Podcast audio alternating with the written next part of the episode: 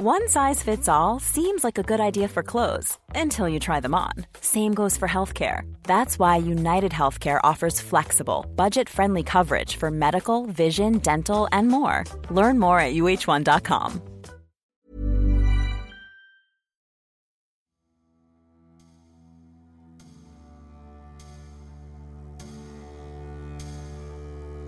Être grand à côté d'un géant donne en trompe-l'œil l'impression d'être petit. Scottie Pippen, immense joueur, a eu la chance et la malchance d'évoluer presque tout au long de sa carrière aux côtés de Michael Jordan. Le numéro 33 de l'époque aurait pu être roi, mais fut condamné à Chicago à un rôle de prince.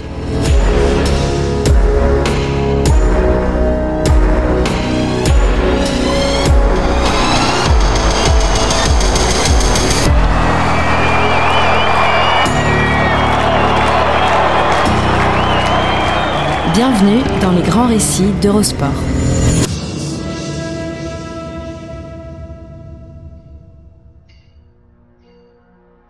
Il était peut-être le deuxième meilleur joueur des années 90, sans être le meilleur joueur de son équipe. Tout le paradoxe de Scottie Pippen est résumé ici, pour le meilleur et pour le pire. Sa gloire et son palmarès côté pile, ses propres frustrations et sa place tronquée dans l'histoire côté revers de médaille. Scottie Pippen a vu son destin lié à celui de Michael Jordan. L'ombre la plus imposante que l'on puisse imaginer. Ils ont été indissociables dans la marche triomphale de la franchise de Chicago. Jordan et lui sont les deux seuls joueurs de la dynastie des Bulls à avoir remporté les six titres NBA entre 1991 et 1998. Il y eut d'autres atouts, plus ou moins majeurs, à commencer par Horace Grant et Dennis Rodman, mais seuls les numéros 23 et 33 auront été des deux trip historiques. La comparaison s'arrête là. Pour le reste, jamais ils n'auront joué d'égal à égal.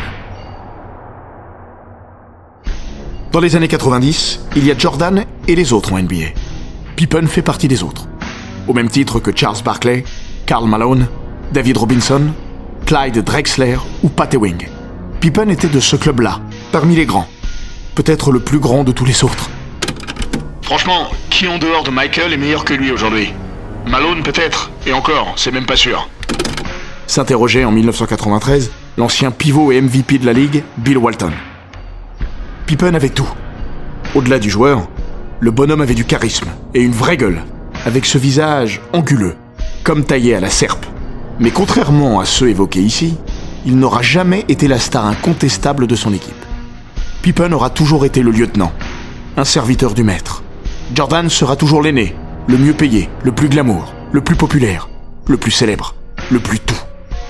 Jordan n'aurait pas supporté que Pippen devienne plus important que lui. Il l'a fait progresser, il l'a poussé, parce qu'il avait besoin de lui. Mais il a toujours pris soin de le laisser à sa place. Il ne serait jamais Lennon et McCartney. Jordan était Lennon et McCartney. Il était même les Beatles et les Stones à lui seul. Let's go now to the fifth pick in the NBA, and here's David Stern. The Seattle Supersonics select Scott Pippen of Central Arkansas. Lors de la draft 1987, Scottie Pippen est sélectionné en cinquième position par Seattle. Scott Pippen, comme l'appelle David Stern au moment d'annoncer le choix des Sonics, avant d'être échangé contre Holden Polonace. Direction Chicago. Le manager général, Jerry Krause, a flashé sur lui. Fatale erreur des Sonics. Elle fera le bonheur des Bulls, presque autant que celle qui, trois ans plus tôt, avait vu Portland préférer Sam Bowie à Michael Jordan. Jordan est lui déjà une star. Il vient de boucler une saison ahurissante au plan statistique, la plus prolifique de toute sa carrière, terminant avec plus de 37 points par match. Mais si Jordan flambe, il ne fait pas briller Chicago. Même si c'est difficile à croire aujourd'hui, Michael Jordan a longtemps été considéré comme un loser. Brillantissime soliste, mais aux symphonies un peu vaines une pièce ne fait jamais un puzzle. Il faudra l'arrivée de Phil Jackson sur le banc et l'émergence de Scottie Pippen pour que les Bulls deviennent enfin des prétendants. L'ancien swingman des Central Arkansas aura besoin de quatre saisons pour trouver sa place et s'affirmer comme un joueur majuscule. Le temps de digérer une croissance tardive. À 18 ans, lors de son entrée à l'université, il mesurait 1m90. À la fin de son année de senior, 4 ans plus tard, il culminait à 2m03. Le temps aussi de se doter d'un jumper digne de ce nom. Et surtout, de comprendre ce que l'on attendait de lui. Nous sommes en novembre 1990.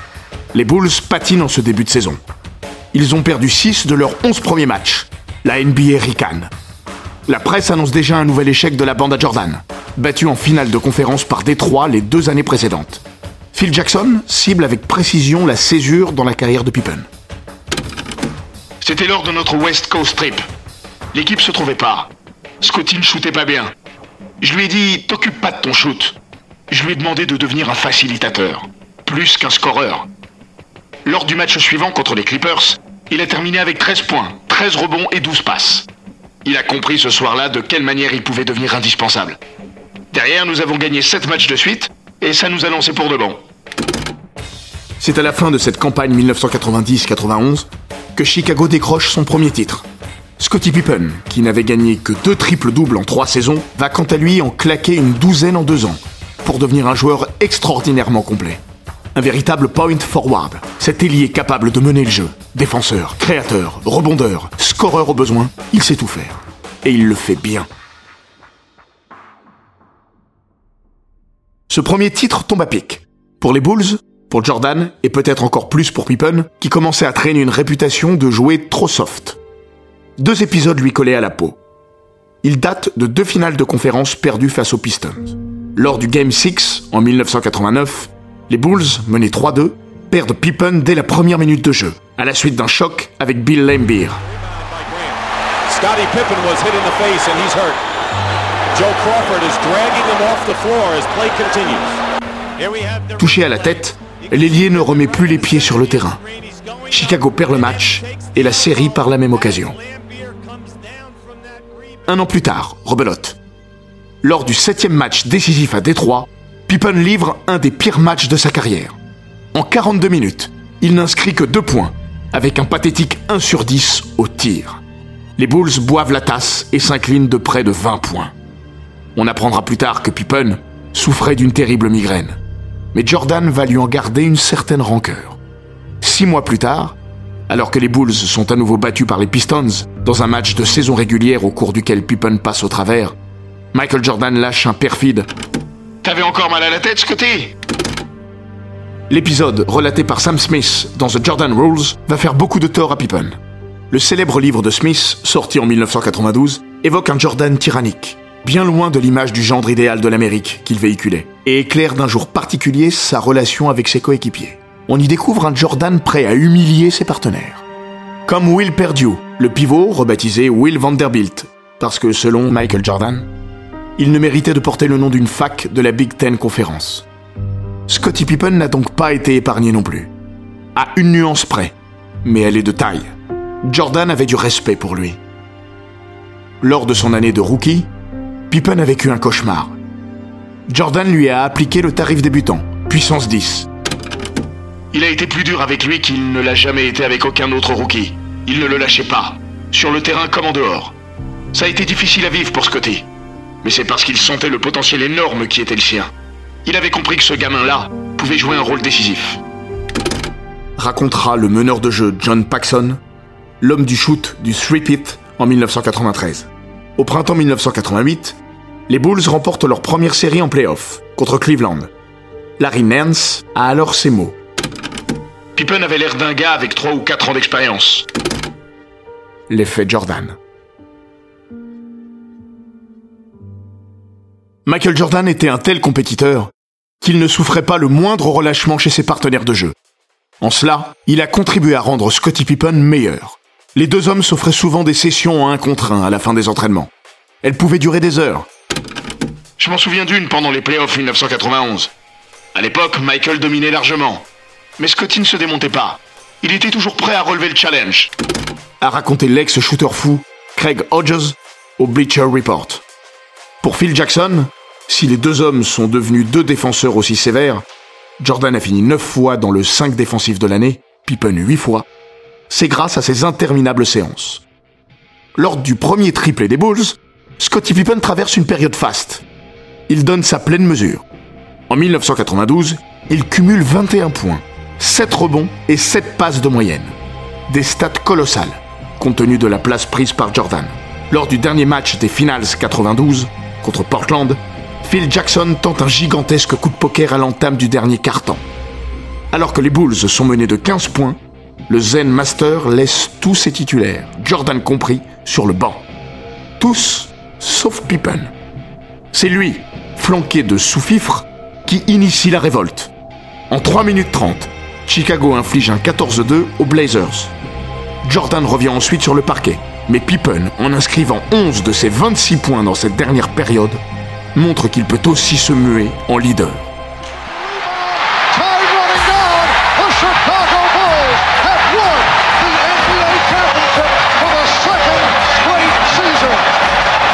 Lors de cet été 1992, il prend aussi part à la fameuse campagne olympique de la Dream Team à Barcelone. Mais les Bulls restent l'équipe de Jordan. Après les Jeux de Barcelone, l'aura du numéro 23 atteint des proportions délirantes. Dans un long entretien accordé à Sports Illustrated, Scottie Pippen raconte une anecdote révélatrice. Après chaque match au Chicago Stadium, Horace Grant et lui ont un rituel.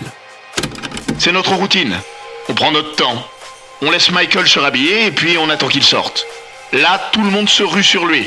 Alors on sort à notre tour, on passe sur le côté et on rentre chez nous tranquillement. Aimerait-il être Michael Jordan? Ah, j'aimerais avoir son compte en banque.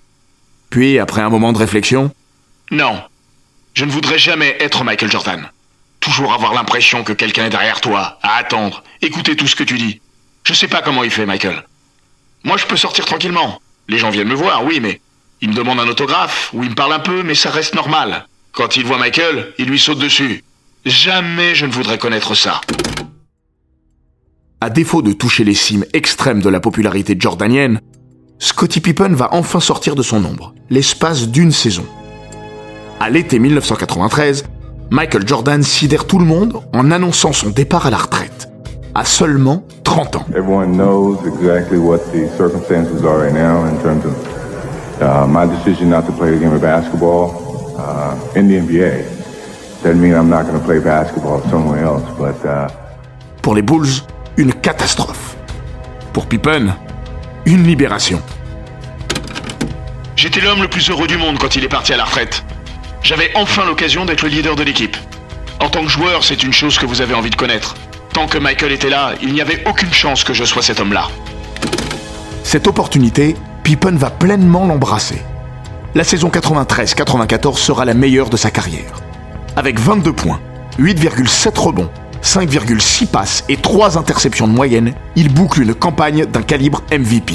Il terminera d'ailleurs sur le podium dans la course au titre du meilleur joueur.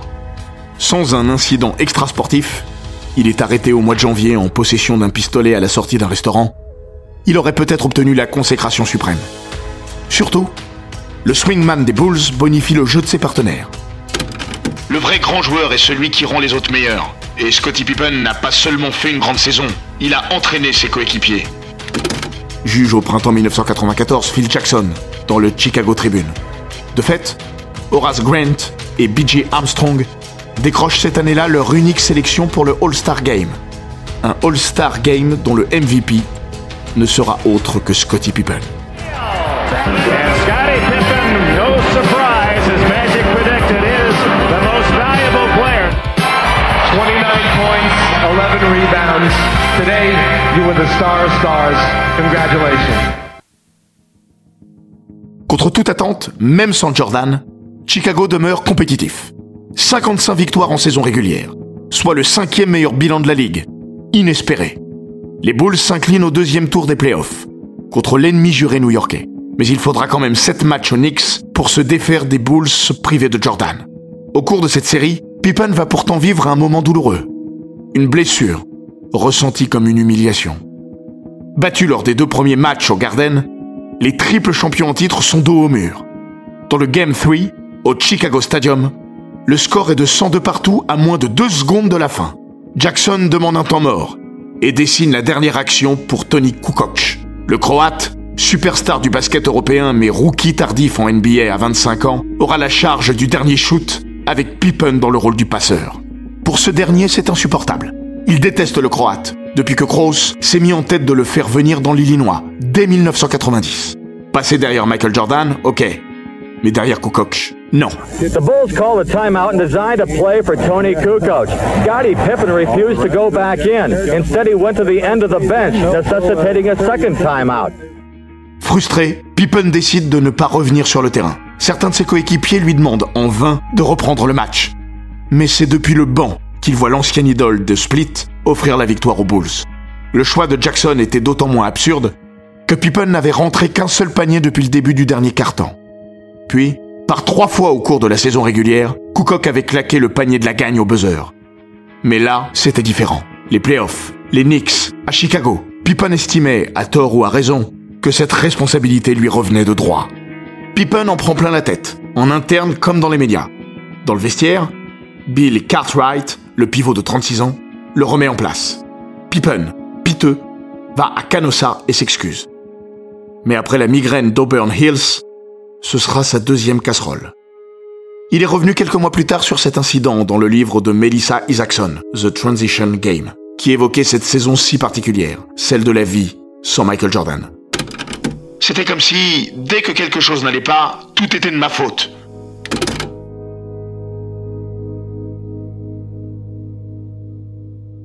Fidèle à son étiquette de maître zen, Phil Jackson va passer l'éponge. Dans le match 4, vu le contexte, Pippen sort une des plus belles partitions en playoff. Les Bulls l'emportent. Puis, dans le match 6, sans doute l'action la plus célèbre de sa carrière avec ce dunk invraisemblable sur la tête de Pat Ewing.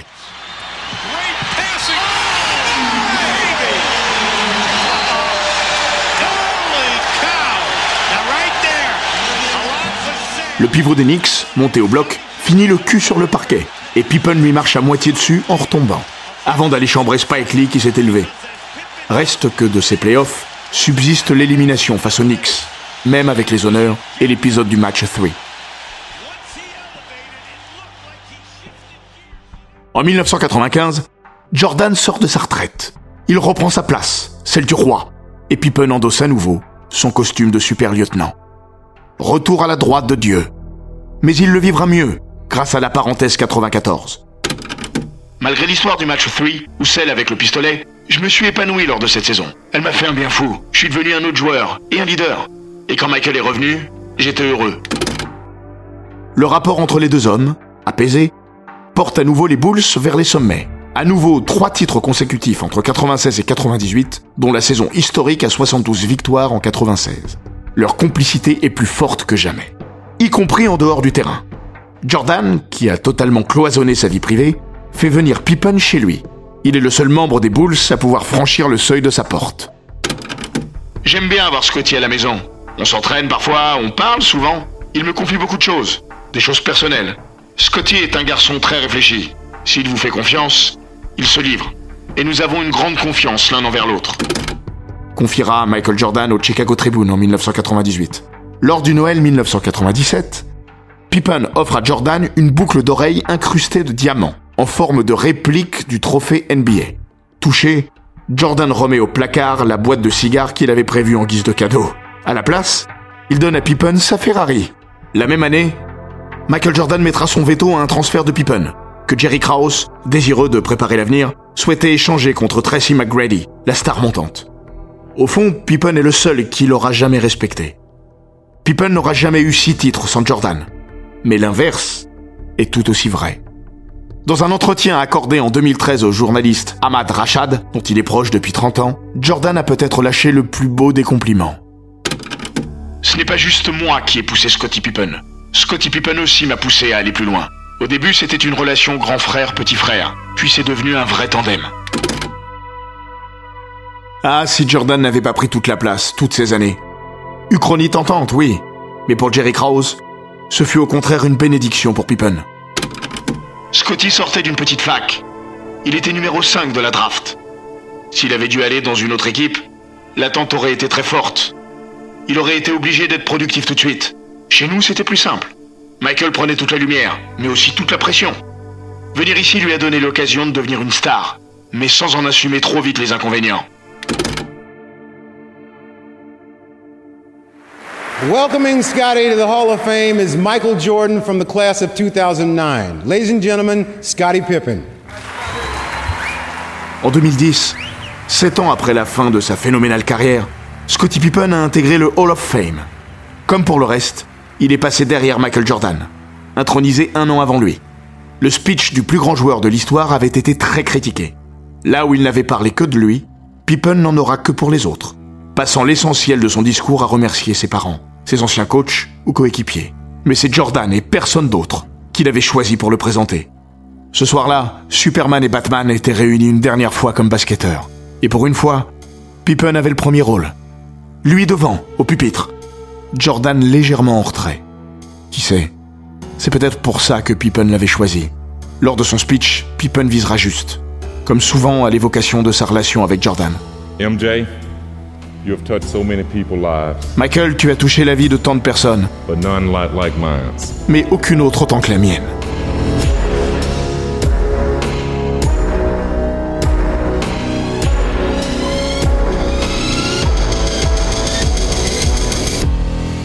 Cet épisode des grands récits d'Eurosport a été écrit par Laurent Vergne. Il est raconté par Florian Bayou, monté par Jean-Gabriel Rassa et produit par Bababam. N'hésitez pas à vous abonner, commenter, partager et noter ce podcast sur Apple Podcast, Google Podcast, Castbox, Spotify, Deezer et toutes les plateformes audio.